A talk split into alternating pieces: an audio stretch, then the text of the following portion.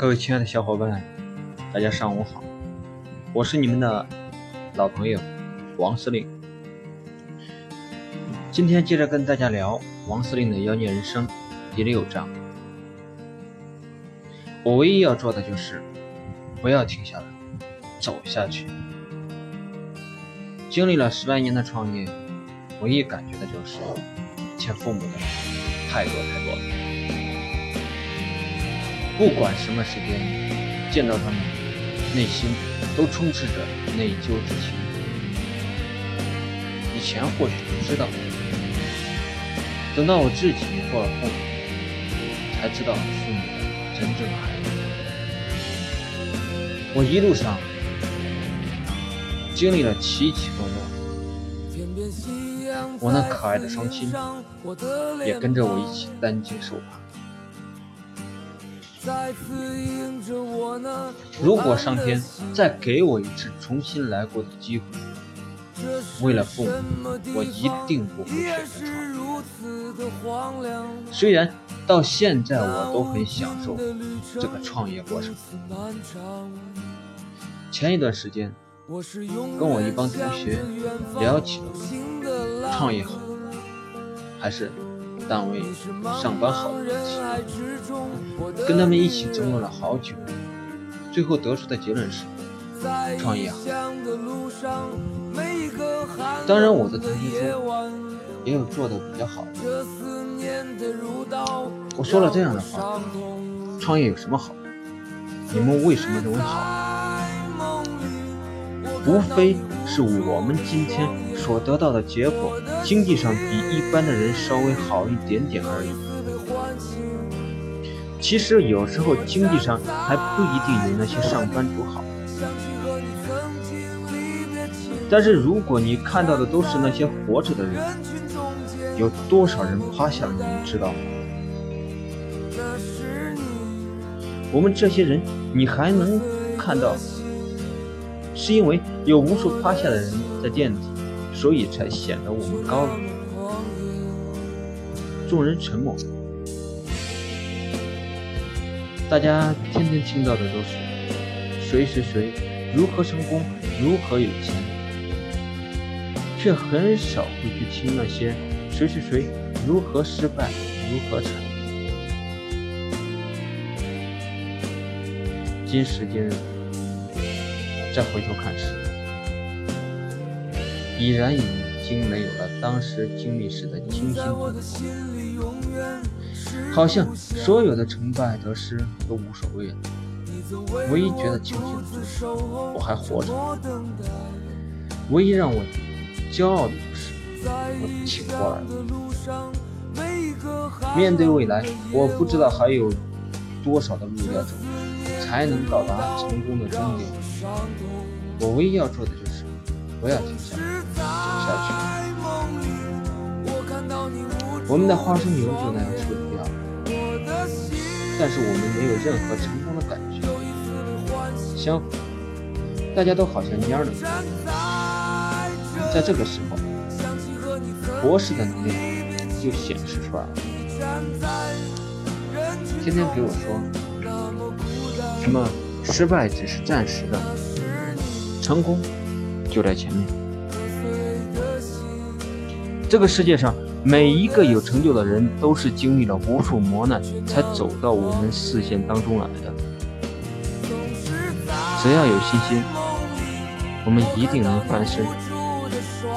天天都是这些，不过也好，这样大家至少可以不用太消极。说实话，在那段消极的日子里，有博士的存在，真是好多了。人不管到什么时候，都要有个积极的态度去面对人生，这点很重要。人生一旦没有了希望，就什么都没有。我后来的经历也足够证明这一点。生命就是积极面对，永不放弃。在那个困难的时候，为了能弄点钱。博士介绍我到老段他们公司去上班。他们当时的公司叫美国 ABA，国际公司，实际公司名称我也记不清楚。老板是一个新加坡的华人，据说国籍是美国的，具体的我也不知道叫什么。ABA 当时就是拼命拉公司去他们那里展示产品，有点类似于现在的阿里巴巴、汇充网一类的 B to B。他们负责找国外的采购商，我们这边的人负责。找到更多的企业来我们公司做产品的展示，当时是确实很火的。现在想来，就是一个典型的 B to B 模式，只是在线下进行而已。老段当时是一个部门的经理，我做的是最底层的业务员，天天打电话邀约厂商来我们这里展示他们的产品。我刚开始。做什么都不懂。深圳周围的厂家，以前的业务员都打过电话了，该来的都来了，剩下来的都是些不好搞定的客户。那个时候公司是没有底薪的，只发提成，公司只提供市话，打长途的话需要自己去买卡。我当时的经理呢？是个女的，叫高霞，西安人，对我也挺照顾的。也是她请我去吃了肯德基，那也是我第一次去吃肯德基。其实说实话吧，当时的情况有点囧。我在这儿做一个不到一个月的时间，天天都是跟着我的经理。去骗客户，客户来了我就到楼下的接待室，告诉客户我的经理很忙，我是他的助理，有什么事情可以先给我说。其实当时的经理就在楼上看报纸，也是不会下来，一直吊他们的胃口，甚至有时候还会打发客户。让他们回去，下次再来，直到吊的差不多了，经理再出面，把客户很容易的搞定。谁联系的客户，七成算是谁的。配合的人什么都没有。我们就是这样，大家相互骗来骗去。我当时呢，什么都不懂，所以他们也很少让我去。给他们做配合。说实话，如果换成现在，我是一定可以搞定很多客户的。当时呢，公司在深圳国贸大厦租了两个半层的办公室，场面很大，装修的也很气派，所以一般的客户来了。都是能镇得住的，只要来公司，再加上我们业务员之间的配合与互补，基本上都能搞定。像我这样的业务员，当时大概有一百多人吧，天天不停的打听、打电话邀约客户，忙得不得了。当时签单的客户都挤到楼道里签合同，会员费。也从四千八不停的往上涨呀，六千八、九千八、一万二千八、一万六千八、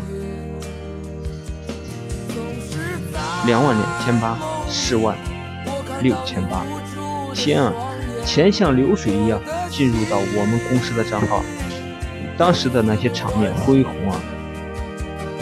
但是到现在我也不知道。他们到底有没有给客户促成多少交易？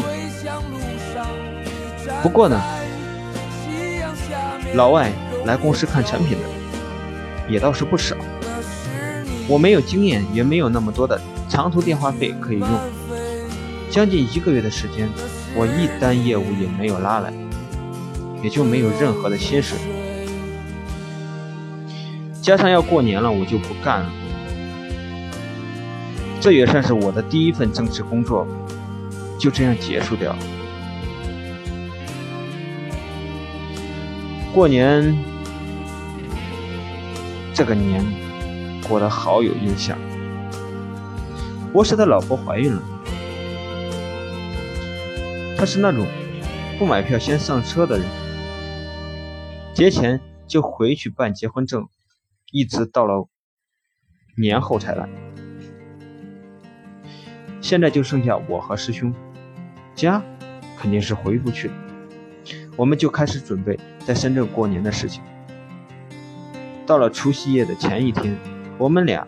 拿着身上仅有的几十块钱，二十块钱买了三颗白菜，这也是我买最贵的白菜了。要是在我老家，当时二十块钱可以买一三轮车的白菜。四十五块钱买了些排骨，还有些其他的菜，反正肯定是市场上最便宜的菜。又买了。两包大红袍的火锅底料，外加一瓶二锅头，我们就这样过年了。除夕夜的当天中午，我给父母打了个拜年的电话，告诉他们我在这里很好，等等骗人的话。其实这是我过得最惨的一个春节，也是一个独立的春节。甚至是一个有意义的春节，至少我现在可以一个人过。当时我的心情很矛盾，害怕、孤独、自责、悔恨的同时，又感觉到刺激、新鲜，总感觉过完年一切都会好起来。过节的几天呢，除了吃饭，就是坐在窗台上。看路边的车来车往，转眼过了年，博士也来了，我们开始了新的计划，但是一切都是毫无目的，也是无所适从的。正好我在郑州读书的同学，也是我们同一个宿舍的。老大、老二说要来深圳，看看有没有机会。当时的深圳，在无数内地人的眼里，还是一个非常让人神往的地方。特别是对于那些刚刚毕业的学生来说，更是如此。来就来吧，反正是有住的地方。吃的方面，大家一起分摊吧。就这样，他们来了。我去四川大厦买了两个假的边防通行证，不知道这个东西现在还有没有了。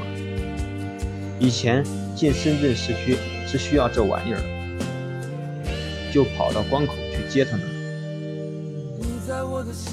他们俩跟我当初一样，刚刚到深圳就和刘姥姥进大观园差不多，对什么事情都好奇。我呢？装的像个深圳人一样，给他们做了介绍。当然，很多东西我也不懂，懂得的一些东西呢，也都是别人给我讲。我们一起去找工作，一起去逛深圳的公共场所。一个多星期过去了，我们依然是一无所获。去深圳人才市场的时候，我们三个。连进去都不敢。这个时候，我和师兄都没有钱了。一个欠师兄钱的人说是要还钱，却一直没有还。我就和老二一起去找那个人了，还带了一个钢管。如果他还是不给的话，我们两个打算威胁他。说实话。人逼急了什么事情都是能干出。我们身上总共带了十块钱，去的时候公交是两块钱一个人。我们到了那个人住的地方，却不见他。他那边的朋友说是去我们那里。我就给我们住的地方打电话询问，没有见到他。我开始给他打长呼，等了十几十几分钟后，腹机了，就是用的我们住的地方电话腹机的，他也是刚刚到。这两个电话花了我们一块五毛钱，现在身上只剩下四块。但是我们还是很高兴的回去了。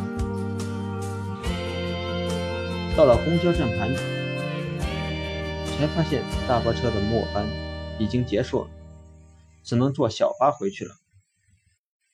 小巴要两块五，怎么办呢？